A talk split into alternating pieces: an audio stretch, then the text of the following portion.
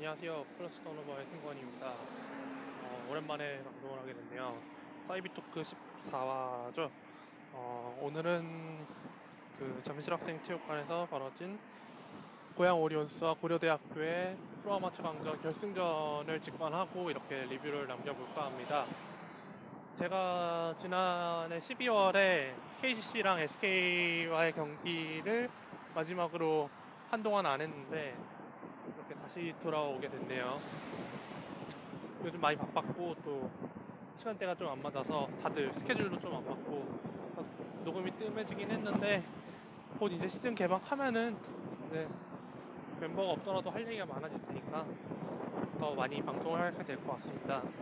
어, 오늘 결승 경기는 사실 준결승전에 비하면은 뭐 점수 차이가 많이 나다 보니까 조금 긴장감이 떨어진 건 사실입니다만 어, 오리온스 그 팀의 강력함과 고려대학교의 그 선전 그러니까 최근 며칠 동안 고려대 경기가 굉장히 많았고 또 고려대의 그 경기 내용이 너무 접전 양상이 펼쳐져 보니까 선수들이 1쿼터 끝나고부터 체력이 방전되는 것을 정말 유감없이 보여주더라고요. 오리온스는 그에 비해 이틀 전에 KCC와의 경기에서 25점 차로 승리를 하고 이틀을 쉬고 하루 하루 이틀을 쉬고 네, 평, 평소와 다름없이 경기에 임한 반면 어, 고려대는 어제 모비스와의 접전 끝에 겨우겨우 이겨서 결승에 올라왔는데 24시간도 채 되지 않아 오리온스와의 결승전을 치러야 한다는 점이 굉장히 부담으로 다가오는 듯합니다. 어, 일단 뭐 고려대부터 얘기를 한다면 어, 굉장히 이종현 선수가 제 역할을 해주지 못했습니다. 어, 매치업이 장재석 선수와 이승현 선수가 주로 맡았었는데 뭐 오히려 이승현 선수는 1대1로 마크를 했어요.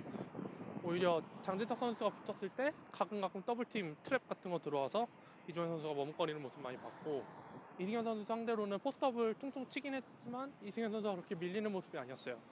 그러다 보니까 이종현 선수가 안 되겠다 싶어서 많이 빼준 경우가 많았고 그리고 문성호 선수 문성호 선수는 그 끝까지 최선을 다하는 모습 좋았습니다.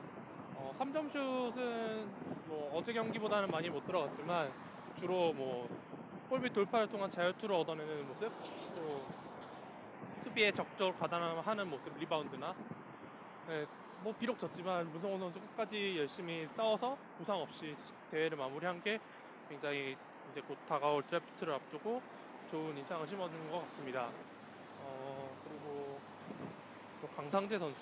강상재 선수 굉장히 잘했죠. 오늘 23득점 했는데 4쿼터 초반이었나 4분쯤에 네, 그 이제 백커트 하는 과정에서 만 다리를 보여줬고 네, 쥐가 나서 결국 경기에서 나오게 되었습니다. 뭐 들것에 실려서 나갔는데 네, 좀 약간 무게가 나가는 선수이다 보니까 그 들것에 실려 나가는 타임이 타임이 조금 오래 걸렸다. 네, 그게 좀, 좀 의아했고요. 어, 이외에 뭐 강대 선수, 강남태 선수는 사실 이번 컵 대회 최대 수혜자가 아닐까 싶습니다. 그동안 사실 뭐 되게 그늘에 많이 가려져 있던 선수였죠. 어, 이승현 선수도 그렇고 이종현 선수도 그렇고 강상재 선수가 다행히 그 1, 2학년 솔직히 방어할 수도 있던 상황인데 오히려 자신이 업그레이드 할 수 있는 상황이라고 여기고 웨이트 감, 어, 웨이트 증량에 힘을 써서 입학할 때는 90kg였다는데 지금 현재 105kg를 유지하고 있다고 합니다. 최성모 선수와 이동엽, 김낙현 선수는 오늘 사실 그렇게 썩 좋은 모습은 아니었던 것 같습니다. 김낙현 선수는 후반에 막판에 나와서 네, 3점 슛을 여러 개 자신있게 쏘는 모습 네, 그거 빼고는 뭐딱 돋보이지는 않았던 것 같고요. 어, 네, 고려대는 한 이 정도? 전현우 선수가 조금 가능성을 보여줬다? 네, 5득점 하면서. 네, 이제 오리온스 얘기를 들어가 보면, 일단은 가장 인상 깊었던 선수는 당연히 이승현 선수죠. 이승현 선수가 후반전에 정말 미친 듯이 슛을 넣더라고요. 전반전에는 뭐 그냥 또이또이한 모습이었는데, 이제 후반전 3쿼터부터인가 이종현 선수가 안 나오더라고요. 4득점에 뭐 리바운드는 기억 안 납니다만 파울을 한 개밖에 안 한 상태였는데 심지어 장재석 선수는 3쿼터에서 4파울을 해서 파울 트러블에 걸려있는 상황이었어요. 그러면은 고려대 입장에서는 이종현 선수한테 푸시를 해서 골밑 플레이를 계속 유- 시켰을 텐데 오히려 이종현 선수를 쓰지 않더라고요. 약간 좀 오리온스가 포워드 농구, 센터 없는 농구를 하다 보니까 어, 고려대도 그거에 맞불을 놓은 거지 포워드 선수들만 내보내더라고요. 저는 오히려 이종현 선수가 그 포워드 속에서 계속해서 수비나 공격 리바운드를 따내서 저번 어제 모비스전과 같은 플레이를 했으면 좋지 않았을까 싶은데 역시 그 이승현 선수의 존재감이 그 어제 모비스전과의 차이점이었던 것 같습니다. 어쨌든 뭐 이종현 선수는 그렇게 완전히 아웃이 돼버렸고 이승현 선수는 오히려 이종현 선수가 나가면서 더 날개 돋친 듯 플레이를 할 수 있게 되었죠. 3점 슛 가리지 않고 넣었고 뭐 미들 슛, 뭐 moving 슛 어려운 슛 다 넣더라고요. 저는 그래서 자코트 보면서 이 선수가 헤인즈의 아바트가 되어서 조정을 받는 게 아닌가 싶을 정도로 정말 잘 넣었고 어, 그 다음에 인상 깊었던 선수가 있다면 저는 정재홍 선수를 네, 두 번째로 놓겠습니다. 정재홍 선수가 어, 정말 사비로 2,500만 원을 들여서 미국에서 스킬 트레이닝 연수를 받고 왔다는데 정말 그 2,500만 원짜리 연수가 헛되지 않았다고 생각합니다. 일단 뭐 드리블, 드리블, 핸- 볼 핸들링 다 안정적이었고 패스 뿌리는 거며 3점슛 넣는 거 전부 다 안정적이었고 다만 조금 이제 화려한 플레이를 추구하다 보니까 턴오버가 여러 개 나온 건 있었지만은 어 제가 봤을 때는 오리온스에서 포인트 가드가 그렇게 활개치고 다니는 모습이 별로 안 보였었거든요 전태풍 선수 이후에 뭐 포워드 농구를 추구한다지만은 그렇게 포인트 가드 한 명이 그렇게 무대를 휘젓는 것도 또 변칙적인 작전으로 충분히 쓸만하다고 생각합니다. 어, 이현민 선수는 오히려 그냥 그냥 그러했던 모습이었고 제가 봤을 때 이현민 선수는 뭐 개인 플레이보다는 팀 플레이에 치중하는 모습 뭐 그렇게 얘기를 할 수 있겠죠. 또 아, 오늘 세 번째로는 김동욱 선수를 저는 얘기를 해보자 고 생각을 했는데 어, 김동욱 선수를 김동욱 선수가 잘할 거라고 생각을 고려대는 못했나 봐요. 전혀 마크가 없었고 김동욱 선수 오히려 예전에 그 김동욱 선수 한창 정성기 때 모습을 한 70% 80%까지 보여주지 않았나. 짧은 시간 동안. 뭐 9득점에 뭐 이러저러한 stat을 쌓긴 했는데 그 존재감이 훨씬 더 컸어요. 어, 리딩도 하고 뭐 돌파도 하고.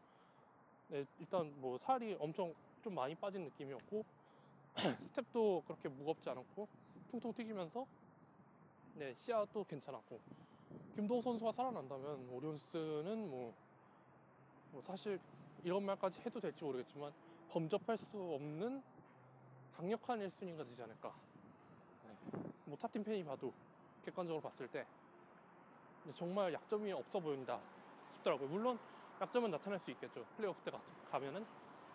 그래도 정규 시즌에서는 정말 오리온스가 정말 세지지 않을까 생각을 해봤습니다. 뭐 나머지 문태종, 허일영, 뭐 그런 장재석, 아 장재석 선수도 잘했죠. 네. 이런 선수들 다 잘했어요. 다 잘해서 뭐 순위를 매기 힘들 정도로 다 잘해줬어요. 뭐 장재석 선수는 4쿼터에 1쿼터부터 투지 넘치는 플레이로 뭐 파울을 유도했고 4쿼터에는 자기가 막 spin move를 쓰면서 골밑슛까지 연결시키고 물론 뭐 마지막 수비하는 과정에서 좀 자신의 자신이 4파울인 걸 인지 못하고 적극적으로 수비하다가 5파울 파울아웃 되긴 했는데 뭐 점수차가 많이 났으니까 그냥 용인될 수 있는 부분이죠. 또 허일영 선수 후반전에 이승현 선수가 잘했다면 어, 전반전은 허일영 선수의 3점포가 정말 불, 불이 붙었죠. 불이 붙었죠. 어, 물론 뭐 후반전에 별로 나오진 않았습니다만 뭐 충분히 허일영 선수 없이도 뛸 수 있다. 라는 자신감 때문에 안 나온 것 같아요. 제가 봤을 때. 어, 이외에 김강성, 김도수, 뭐 임지현 선수, 뭐 베테랑급 선수들도 간간히 나와줘서 네, 경기 감각을 익혀주는 등 오리온스는 정말 다양한 선수를 고루고루 기용했고 고려대는 조금 그거에 비하면 약하지 않았나. 네, 그 점에서 좀 약간 갈린 것 같아요. 뭐 일단 고려 선수는 3점 슛이 굉장히 안 들어갔고 3점슛 뿐만 아니라 자유투까지 한 팀 성공률이 5, 60%? 잘 쳐봐야 5, 60%? 네, 체감상 그런 느낌을 많이 받았어요. 뭐 이에 비해 오리온스는 뭐 당연히 자유투면 거의 다 들어갔다시피 했고 근데 그냥 이 얘기는 그냥 넋두리인데 어 오리온스가 만난 팀은 컵대에서 만났던 팀은 1라운드 삼성, 2라운드 중앙대, 3라운드 KCC였어요. 사실 객관적으로 봤을 때 삼성은 아직 그 정비가 덜 된 팀이었고 중앙대, 중앙대 물론 뭐 이번 시즌 대학 대학 리그에서 선전하고 있지만 어? 그렇죠 좀. KCC 에미 선수가 나오지 않았습니다만은? 어쨌든 네. 용병 한 명 있고 없고의 차이가 꽤 큰데 그것도 제 1순위 용병이 부상으로 아웃됐다면 확실히 디스어드밴티지가 생기는 거죠. 뭐 어떻게 보면은 쉽게 쉽게 갔어요. 오리온스는. 또 하루까지 쉬고 결승전을 치렀, 치렀는데 오히려 반대로 고려되는 대학교임에도 그 조, 그 디비전 자체가 너무 빡셌어요. 뭐 모비스도 있고 막 이 팀 저 팀 다 난리 난리 법석인데 오리온스는 혼자서 그냥 연습 경기 하다가 이제 결승에서 좀 불을 내뿜은 느낌? 뭐 대진표가 뭐 추첨으로 이루어져서 뭐 조작이 있었다 그런 얘기까지는 못하겠지만 조금 그 한 한 조에 너무 강팀들이 몰려 있지 않았나 그게 조금 아쉬웠다 정도 네 어, 일단 뭐 이렇게 해보겠고 총평으로는 뭐 일단은 일단 사람들이 꽤 많이 왔어요 일단 오늘 경기만 해도 학- 잠실 학생체육관 정원이 6,300명인데 6,216명이었나? 그 정도면 거의 매진이에요, 그냥. 어, 네. 매진이죠. 이게 프로마 컵대 개최 후 처음 있는 일이라 하더라고요. 어, 물론 뭐 경기 내용은 어제 모비스 고려대보다는 조금 덜했지만 그래도 나름 재밌었던 경기였고 또 흥행 측면에서도 나쁘지 않았던 것 같아요. 오랜만에 부활을 시켰는데도 사람들이 잊지 않고 찾아온 걸 보면은 다만 뭐 조금 아쉬웠던 부분은 뭐 경기 시간대를 조금 조정하지 못했다. 2시, 시 평일 2시 됐으면 솔직히 평일 2시면은 학생들도 오기 힘든 시간대인데 뭐 그거야 뭐. 야구를 하도 하도 야구를 피하겠다는 의지가 강한 농구협회다 보니까. 또 뭐 국가대표팀 선수들이 나와서 재미가 있었던 건 맞습니다만 그냥 국가대표 선수가 팀으로 차출됐을 때 다시 돌아왔을 때 그때만큼 좀 쉽게 해주는 게 낫지 않나. 경기 끝나고 다시 진천 갔다 또 다시 돌아오고 또 그러는 게 별로 썩 서로한테 별 도움이 안 되는 것 같더라고요. 왜냐면은 국가대표에 차출됐던 선수들은 국가대표 팀의 그 전술에 맞춰져 있는 상황이고 또 그 국가대표 선수를 차출시킨 팀은 그 선수 없이 전술을 꾸려나가다가 이 선수가 들어오니까 쓰긴 써야겠고 근데 맞춰진 게 없으니까 네. 그냥 굴리다가 끝나는 거죠 어영부영. 차라리 없는 게 나을 수도 있는 상황인데. 그래서 그냥 컵대회 때 뭐 협상을 해서 국가대표 선수를 데려온 거는 흥행 측면에서 잘 된 일이지만 어 좀 줏대가 없었다고 해야 될까요? 그냥 경기 끝나고 다시 왔다 갔다 시키는 게 그렇게 유익해 보이지는 않았던 것 같습니다. 네. 어, 팀별 리뷰는 글쎄요, 이번 주 녹음이 뭐 예정이 안 잡힌 거 보면은 아마 다음 주쯤에 하지 않을까 싶은데, 음, 자세한 팀 리뷰는 그때 하지 않을까 싶고, 저는 일단 SK 팬이다 보니까 SK가 컵경, 컵대 두 경기를 한 걸 토대로 얘기를 해보자면, 일단 뭐 1경기는 LG랑 했는데, LG는, LG가 오히려 자멸을 했죠, 1쿼터에. 길len워터가 그 파울 콜에 예민해져서 1쿼터에 3파울하고 2쿼터에 4파울하고 3쿼터에 파울하고 당하는 좀 어이없는 실수를 많이 하다 보니까 거기다부터 일단 꼬인 것 같고 SK는 뭐 워낙 비시즌에 그 기대치를 낮춰놔, 낮춰놔서 LG를 이기니까 기대치가 확 높아져 버리더라고요 다들. 어 근데 그 거품은 바로 꺼져 버렸는데 연대한테 꺼져 버린 게 뭐 어떻게 보면은 SK가 나중에 시즌을 돌이켜 봤을 때 그때 만약에 연대한테 잡히지 않았더라면 나중에 났을 수 있었겠다 라는 말이 왠지 나올 것 같아요 제가 봤을 때는 왜냐면은 다들 설마 연대한테 잡히겠어? 라는 이야기가 많았는데 파우 선수가 일단 너무 잘했고 뭐 이외에 박인태 선수, 뭐 정성호 선수, 최진영 선수는 뭐다 커터에 파울로 당했으니까 그러니까 의외, 의외의 팀한테 잡히니까는 선수들이 더욱더 각성하고 감독, 코치, 코칭 스태프들도 어, 이 상황에 대해서 어떻게 대처를 해야 될지 되게 고민을 많이 하고 있을 것 같아요. 어, 이 경기는 어, 사이먼과 스펜서가 없다 보니까 그 두 선수의 없는 자리가 좀 많이 드러나더라고요. 특히 사이먼 선수, 뭐 스펜서 선수도 마찬가지죠. 3점이 전혀 안 들어가던 지난 시즌과 비슷한 상황이었으니까 그만큼 이번 시즌도 SK는 왠지 용병을 많이 의지, 의존하지 않을까 싶은 생각입니다. 왜냐면은 뭐 사이먼 선수는 공격도 공격이지만 수비에서 핵심적인 역할을 할 수 있는 선수이기 때문에 어, 이동준 선수, 김민수 선수, 이동준 선수 또 박승리 선수. 근데 이, 이 약간 조금 조금 부족해 보이는 선수들을 잘 이끌어 나갈 수 있는 선수라고 생각을 하고 또 스펜서 선수는 SK의 부족한 3점 슛 그 코너 코너 슛을 리드해야 되고 또 김선 선수가 없을 때 보조 리딩까지 맡아줘야 되는 상황이기 때문에